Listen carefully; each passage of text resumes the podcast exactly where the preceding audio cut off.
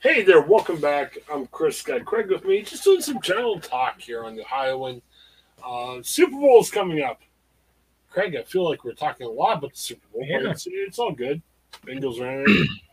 um, Super Bowl ads. Uh, Craig, I'm seeing 6.5 million is the going rate for a 30 second commercial. Now, Craig, we're journalists.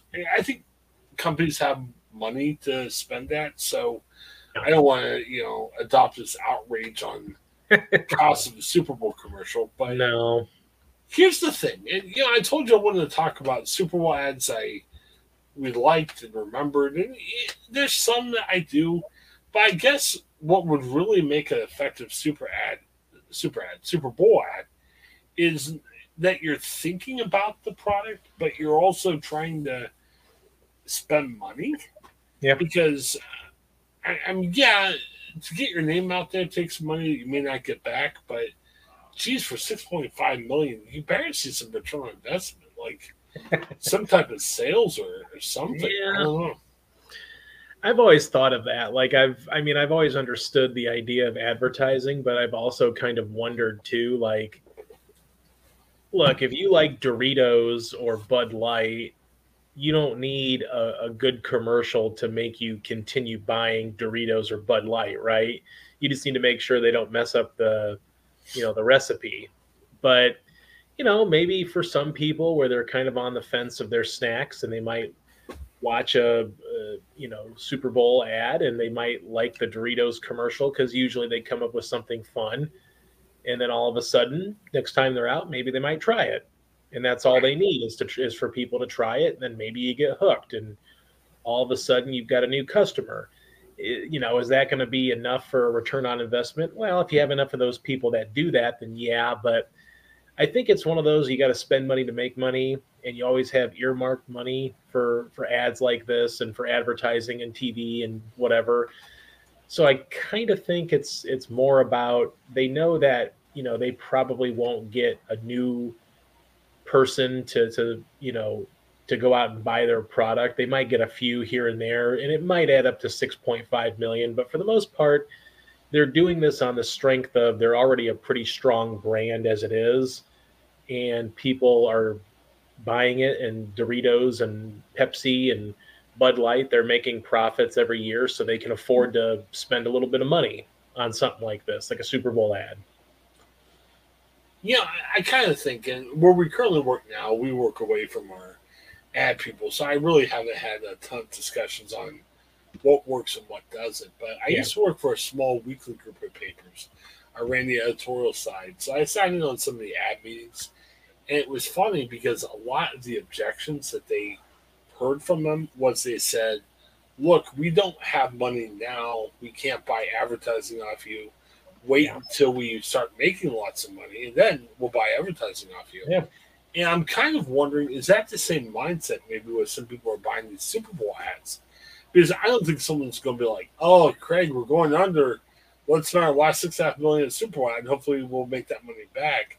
Is it more of, like you said, these qualified standout brands that sit there and say, okay, we're Budweiser or we're whatever your top company is, because we're Budweiser, we need to put ads on the game.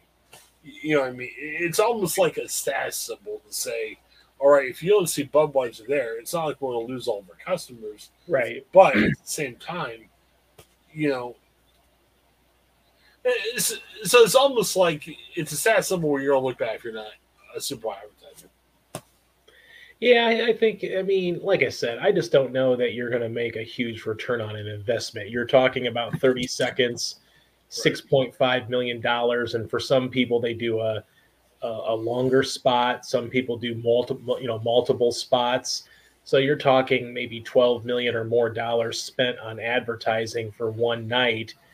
However, it does have the most eyeballs that you're going to see, and that's why it's important for them to do that um, you know, it's it's a brand status. It's just making sure that people know that you're still out there. And and you know, for like I said, it's I think if if you got a catchy commercial like the Clydesdale, you know, have has always been a big thing. You know, Doritos always seems to come out with fun commercials every year. Snickers, as well has done that over the past you know dozens of years.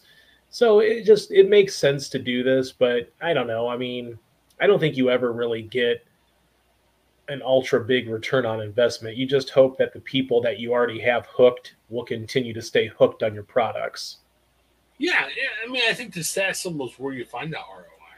Like you look at your competitors and you say, "Hey, if we're the most noble beer brand out there, the fact that we're on there doesn't mean right. sales are going to go up twenty percent, but the fact that we're there because yeah, I mean, I think in the discussion of Super Bowl ads after the game, you're going to notice. I mean, you're going to be like, dang, why didn't Budweiser have an ad, or why didn't Pepsi have an ad? Right. Uh, if you see them in the past, so it, it's interesting. It, you know, I, I, gotta say some of the funny, more recent ads. Like I like the one where Jason Alexander. I can't tell you what was for. Like he was, oh, it was a detergent where, mm. uh, like he was. They were trying to get the detergent out of his shirt, and like he yeah. drank that detergent it was funny, kind of determine what we had to go through. But see, here's the thing: I don't remember that company, and, and wouldn't a good Super Bowl ad mean you remember the company, and not just saying, "Hey, you know." Like, like I liked the one uh, I think it was a year or two ago with um, well, Ashton Kutcher and his wife. Um, oh, Mila Kunis. Yeah, uh, where they had the guy. They played the song "It Wasn't Me," and yeah. you know, but honestly, Craig, maybe it's because we're, we're taping this late. I do you know the oh it was the Cheetos. Yeah, the Cheetos. But you know that that's not coming to my brain a lot. Right, right. So I you're right, it's a stat symbol, but don't you at least want to know what that stat symbol is, you know? Yeah. So I'm sitting here going, man, Ashton Kutcher and Mila Kunis were funny, but what was the yeah. Uh, company? I mean, I now again, I forget a lot of stuff, so maybe it's me, but it didn't work for me. I guess. Yeah, I always kind of remember the Doritos commercials are always usually pretty good. I, I, especially like the the time travel one where the kid said it's you know costs like a bag of Doritos to go back in time, and then he gets run off the front yard by the old man that kind of looks like he would be the old man of that kid. Right. And you know he thinks it actually was a time machine and stuff. So you know, I, I, I, kind of remember brands. I don't remember every specific commercial from Doritos, but I do remember their brands usually have some pretty good commercials. You know, the Budweiser Frog one was always sort of a historical one that, you know, everybody started talking about. Um, you know, it, it's, you know, there's countless, you know, the Clydesdales are always a dominant figure on the, on Super Bowl ads. You know, like I said, do these, do they work for the companies? Yeah I don't know if they care if it works other, other than just being able to have the brand be out there to as many people as possible. And, and the, the Super Bowl is going to give you millions of viewers, and that's why you advertise with them because it's your chance to get the most eyeballs possible. And it also helps too, I think, even though the demographics probably aren't as skewed towards like the men and young men audiences for the Super Bowl because the families watch them and girlfriends and spouses and, and people of all ages kind of watch the Super Bowl. But you know, it's it's not a surprise where you see beer, snacks, pop, things like that are the dominant, you know, those are sort of the dominant commercials that are the funniest ones. But you know, the Jason Alexander one that you referenced, I looked it up, it was Tide, you know, so oh, obviously you know that's that's geared towards adults because they're the ones that are buying laundry detergent you know so uh, you know, so you get commercials for everybody. You know, you get movie commercials. I always, I always used to really be enthralled by which movies would get their commercial. Like a lot of summer movies would get their debut commercials at the Super Bowl, and that won't be any different this time around. Where there'll be a lot of, you know, you might see a new a new trailer for the Batman or you know Doctor Strange two. So you know, there's always you know fun things to look forward to. And then there's probably going to be a really good commercial. There's going to be some hits and misses, like there always are. That's just the way the Super Bowl works. What's the lead? I think they call it lead out program, like the show they air after the Super Bowl. I know Peacock is doing. it's yeah, it's going to be Peacock, the Peacock original Bel Air. So the uh, darker take on the Fresh Prince of Bel Air. So it's a new new take on the Fresh Prince of Bel Air. It's supposed to be a little bit darker, not as comical as the Will Smith version of it. So they're showing that on regular NBC. I don't know. If, I don't know if it's going to be on regular NBC, but I think their goal is to try to entice people because you'll be able to stream the Super Bowl on Peacock, and I think they're trying to entice people to to to go that route. And maybe maybe they will put it, put it on NBC just to try to get some eyeballs and try to get those people to you know be enticed enough to subscribe if they like the show. Um, so I think it's a brilliant idea. This is really the first time in the streaming era that we've had a kind of exclusively streaming show is going to be the main broadcast after the Super Bowl. So I kind of wonder if, you know, like CBS and, and NBC, you know, or CBS and other people might follow suit with this in the coming years, where instead of having a network program on, maybe they might try to entice streamers, you know, and, and say, you know, hey, this is going to be the, the, the next show that's out. We want you to subscribe to our streaming service. So it's actually a pretty. I, I think it's a it's risky, but it's kind of brilliant too, though, because it could pay off. Well, in, in answer to the question, um, you know, we talked about this last week with the um, Olympics being on the same time. You know, hmm. obviously the Super Bowl takes priority, but you figure out okay, what are you airing? I mean, you got to air some Olympics. I know the Olympics are on Peacock and other places, but for the traditional viewers, I guess the lead out program is just going to be some Olympics coverage. You got um, yeah. That's true too. Yeah, monobob and bobsled and free dance and figure skating. That's what's okay. on uh, NBC after the Super Bowl. So, not a bad idea either. I mean, you're already. I guess the assumption is you're already getting a lot of eyeballs on that, and uh, certainly, you know, the Olympics are, are going to be pretty big, and at 10 o'clock at night, that's still prime time for Olympic coverage. Um, you know, not necessarily, I don't think they're going to have, you know, top of the line programming on that night. You know, they might have some figure skating because figure skating is like an everyday thing almost now in the Olympics.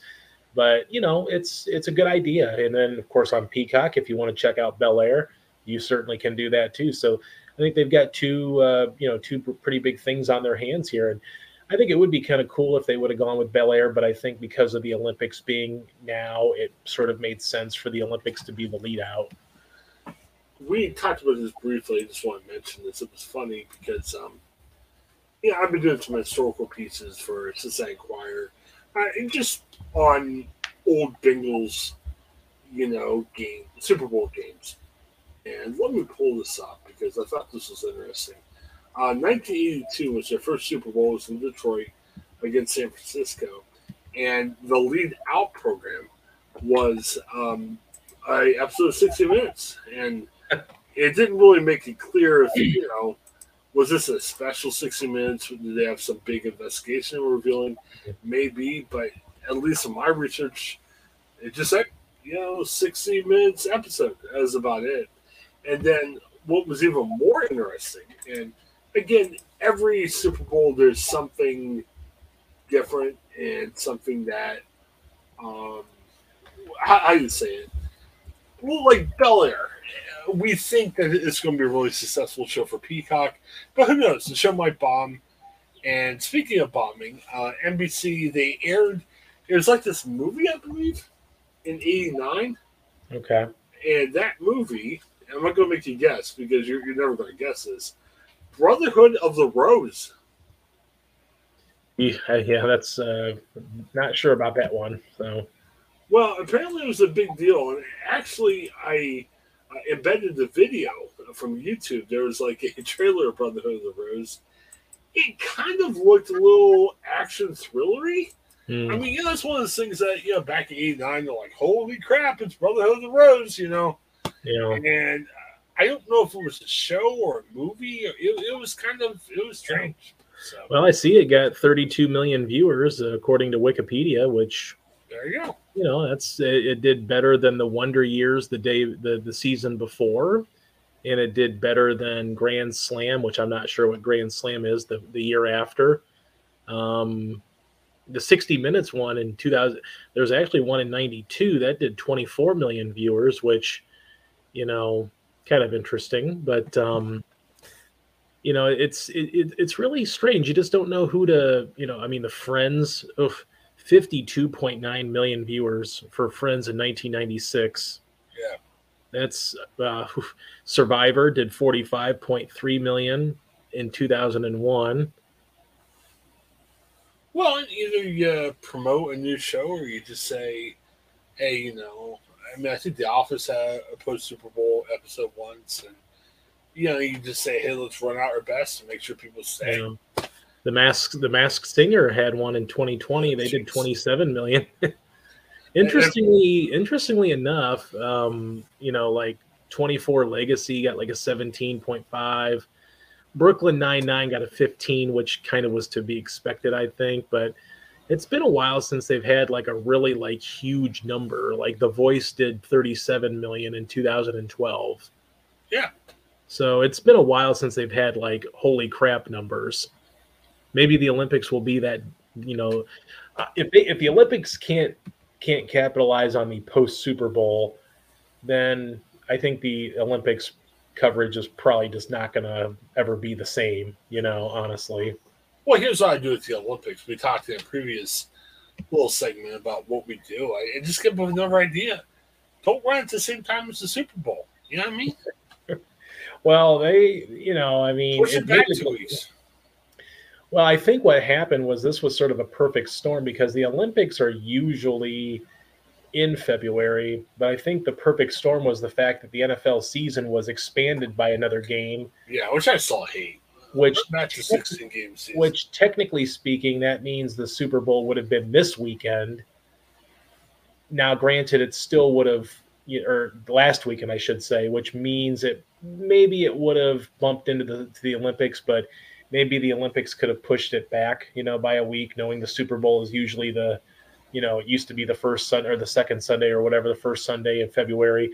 But you know what though? I don't, you know, I think the, the way NBC looks at it is they've got programming for anybody on Saturday on Sunday night. They've got the Super Bowl for those who want to watch the Super Bowl, and they've got the Olympics, which means if you don't want to watch the Super Bowl but you like the Olympics, you're going to watch the Olympics. If you don't care for the Olympics, you might watch the Super Bowl and then be like, well, maybe I'll check out the Olympics afterwards. Because you said previously that you haven't even really cared about the Olympics or you know caught anything. Well, maybe someone like you might stick around for an hour. Who knows? I gotta be, I gotta be up at six the next morning working. Thankfully, I work from home. I don't have to drive anywhere. Yeah. But I mean, I'm probably gonna be out before the end of the game. I'll yeah. probably wake up next morning and right. say, "Hey, we won." But that's kind of what they're banking on, though. I think right. is they're hoping that there's going to be some like every show, there's going to be some retread, you know, viewers. There's going to be the people that are going to tune in for that primetime Olympic spot anyway. But then there's also going to be carryover, which is why ratings are usually better than normal on the carryover after the Super Bowl. Well, what a what else does the NBC have right now to put out there? Yeah. And two, that you know they're fighting streamers. So I mean, right. But you know what though? That's the only competition because other than that, you're not no other cable network is going to have programming on that's going to be new or right. try to really rival the Super Bowl because people know they're not going to beat the Super Bowl. And you know, with the Olympics on after that, you know, yeah, streamer, you're always going to have to deal with streamers, but you know, most people might be streaming Peacock at that point because maybe they want to watch the Super Bowl and they don't have cable. Well, you can sign up for Peacock and get the Super Bowl on Peacock here's the other thing. I don't think it was after Super Bowl, but um, the Good Wife, you know, the old uh, CBS show. Yeah, uh, they moved to Paramount Plus. Uh, they changed the main uh, character, and then they now it's called the Good Fight.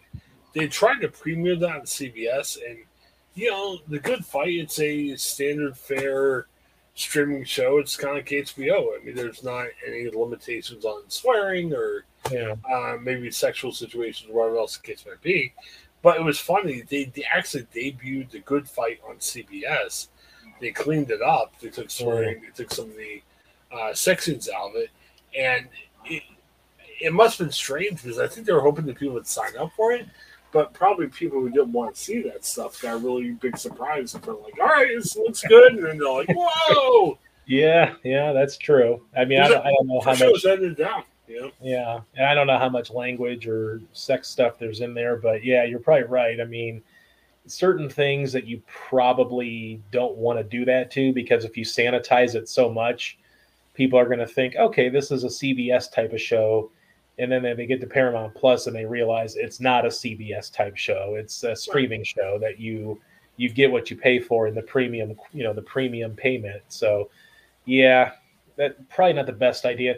I've seen that a lot though. Not that they've sanitized the the editing, but I know TBS has has put on some HBO Max shows on their programming. So I think Turner, Warner Media has tried to you know gain some interest that way, and they've put stuff on TBS, um, which you know is probably not a bad idea, but some stuff, you know, if you have to sanitize it, then people don't right. really realize what it is. Now, granted, some of the shows that they put on there have been geared more towards a young adult audience, which would be inclined to probably not care so much if there's you know cursing or whatever. But yeah, that's that's kind of an interesting situation that maybe CBS didn't really realize what they were doing there. Right. Yeah, I mean, a good fight isn't that crazy, but you know, you got to take the output out. You got to take any, you know.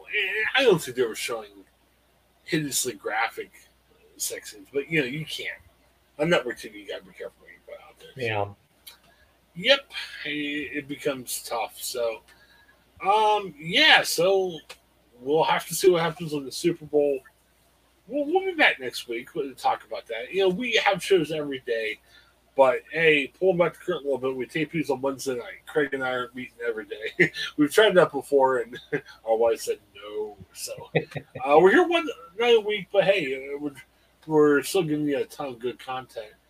Uh, Craig, we're at the end of our night, so let me figure out what we can promo. Uh, man, we've got. I mean, I'm trying to add more content. There's too much content to shake us sick at. Um, we've got all of our regular shows. Um, sometime this week, a guy gotta Anthony Munoz out. Um, he had some good comments about the um, Super Bowl. Mark Schlereth, he doesn't like the Bengals. if you don't like the Bengals either, it was kind of funny. Um, what else we talked to? Man, it's been a long week. Um, we had well, you know, Craig and I lots of shorts conversations that we'll get out there through the week. Uh, we'll tape something with Laura about the next Frasier and Seinfeld episode. Yeah, um, yeah, a separate show with Joe Castle. Uh, we gotta tell Joe he's gotta come on this show. I, I, think we had a little miscommunication there. Uh, but what did we talk? Oh, Daym Drops. We talked about him, and we talked about the Daym Drops touring experience, Craig. Yeah. Can't Craig, wait for that one. Craig and I are getting the super expanded VIP tickets. yeah. So we can greet him and be called very cool people. That's what you get for yeah. it. So, hey, if you want to hear more about that, uh, check us out there. Um, Craig, I like liked, liked what you did. Bob Garver, 11 quick movie reviews. Yeah. What we should talk about tomorrow? You sent me no. We we will be uh, talking about uh, the Oscar nominations coming out oh. Tuesday morning. So Bob's going to give us uh, almost a real time uh, look at that because they come oh, out yeah. very very early in the morning East Coast time, and Bob and I are going to record essentially right after they're done. So Oscar nominations coming out tomorrow, and um, of course on Thursday I'll be talking about Oscars with George uh, Thomas as well. Uh, so uh, tis the season for movie lovers. Yeah, that might be something. I used to like to put stuff out midnight, but then, yeah, if you got time, call me in the morning. We, maybe we'll put that out right away. Yeah, just so yeah. people know it's out yep. there. All right, well, sounds good. Well, long night, but hey, we do this for you, and it's it's fun. We enjoy doing it ourselves. Uh, Craig, uh, we're a couple days away from the Super Bowl. Can the Bengals pull off? Well, well, yeah, we should find out more by Sunday night. Uh, for Craig, this is Chris. Thanks for checking out the Ohioan Podcast Network. You have a great day.